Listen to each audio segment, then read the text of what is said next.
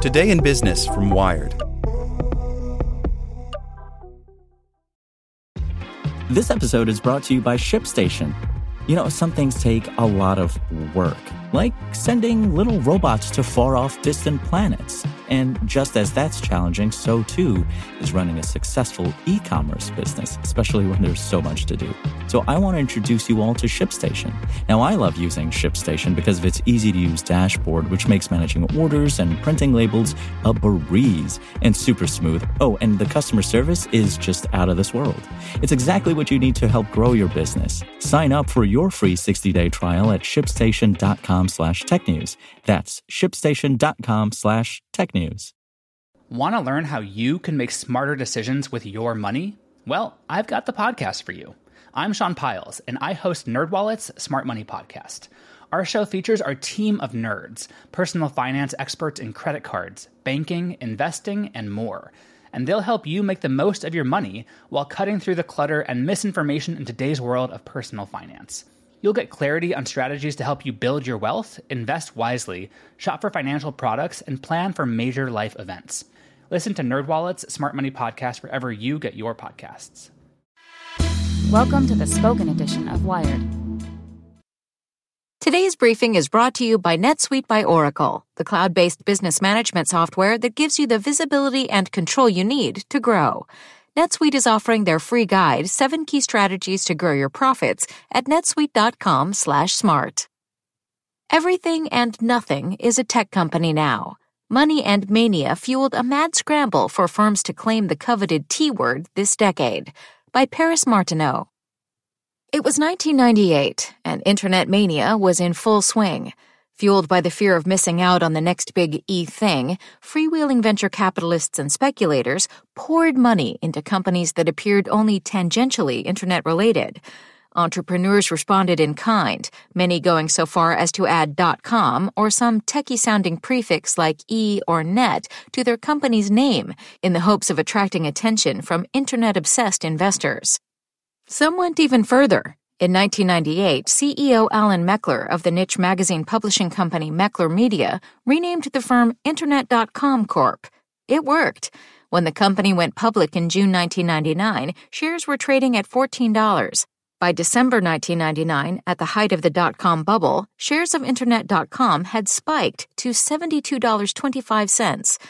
All sorts of dot com companies, no matter how tenuous their connection to the internet, continued to surge in value in the eyes of Wall Street until the bubble burst in early March 2000. Curiously, the past decade has seen a similar mania, but this time it's tech companies all the way down. No matter the actual business of the company at hand, it's probably calling itself a tech company and reaping the rewards of that sweet, sweet VC cash. An aesthetically pleasing vitamin subscription service? Tech company. A way to order takeout with your coworkers that goes by the same name? Also a tech company. The same goes for multiple different on demand dog walking services, fast casual salad chain Sweetgreen, meal kit service Blue Apron, at least one controversial luggage startup, many pharmacies, nearly a dozen food delivery services, and more. We're not just a technology company, Patrick Brown, CEO of Impossible Foods, which makes and sells fake meat, told Inc. in a recent profile. We are, right now, the most important technology company on Earth. True, there's real innovation, and technically technology, in what Impossible Foods and rival Beyond Meat are doing. But the companies have also eagerly adopted the lingo of the software and internet industries. Beyond, which also makes and sells plant based meat alternatives, said in a prospectus this year that its business is based on the development of three core plant based product platforms beef, pork, and poultry. It noted that its continued success primarily depends on protecting its intellectual property and proprietary technologies. There's a method to the madness, says Raghavendra Rau, a finance professor at the University of Cambridge who studies the impact of corporate name changes. A study Rau co authored found that stock prices of companies that added .com to their names between 1998 and 1999 surged shortly after the change was announced, even for those that had little or no involvement with the Internet. This tendency towards irrational overvaluation is rooted in human nature, he says. In these new industries with the potential for enormous returns, nobody knows exactly what these companies are, and everybody has this fear of missing out, Rau explained. But people are also lazy. You want a quick and dirty story to tell you whether this company has value. You don't want to look at cash flow or all that underlying stuff. That's too complicated.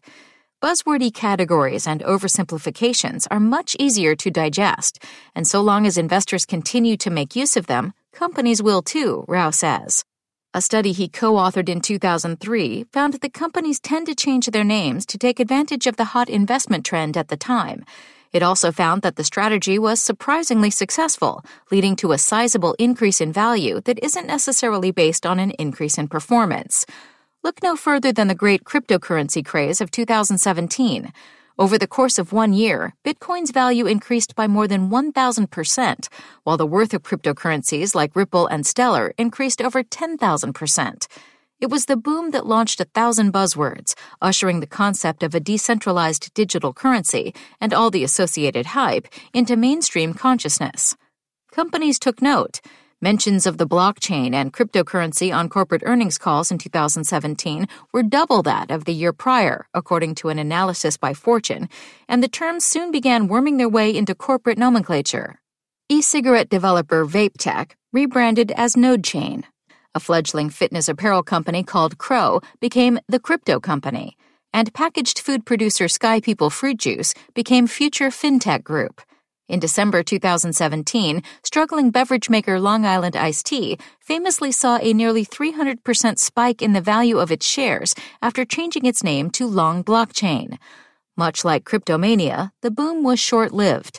Long Blockchain was delisted from the NASDAQ exchange just a few months later when its market cap fell below the exchange's threshold. For the last decade, tech has been the industry to beat.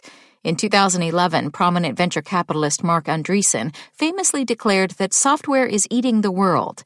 In an essay for the Wall Street Journal, he pointed to the rise of tech giants like Amazon, Facebook, and Twitter, and other digitally focused companies such as Netflix, Spotify, and Pandora as evidence that the 2010s would be the era of software enabled domination. The frenzy that followed led companies of all sorts to adopt the tech label and to cash in on the wealth of available capital. It's part of the reason that WeWork, which ex CEO Adam Neumann described as a physical social network, was for a time valued 10 times as high as a profitable rival, IWG. That company is treated by investors as a traditional real estate and office services firm, even though its business model is similar to WeWork's. Techmania helps explain why other startups can commandeer sky high valuations even when they resemble more traditional industries. There may be an end in sight, however.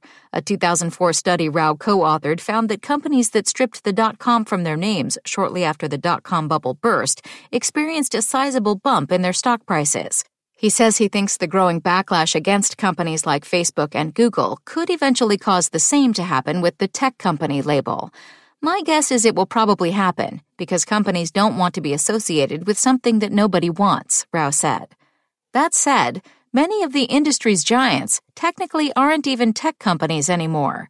That's according to the Global Industry Classification Standard, a means of categorizing public companies by sector and industry that forms the basis for some S&P and MSCI indexes. In September 2018, the GICS moved companies like Facebook, Google parent Alphabet, Netflix, Twitter, and others from the information technology or tech sector to a new category called communication services, leaving Apple and Amazon as the last two of the so called FANG stocks in the tech index. Want to learn how you can make smarter decisions with your money? Well, I've got the podcast for you. I'm Sean Pyles, and I host NerdWallet's Smart Money Podcast. Our show features our team of nerds, personal finance experts in credit cards, banking, investing, and more. And they'll help you make the most of your money while cutting through the clutter and misinformation in today's world of personal finance. You'll get clarity on strategies to help you build your wealth, invest wisely, shop for financial products, and plan for major life events. Listen to NerdWallet's Smart Money Podcast wherever you get your podcasts.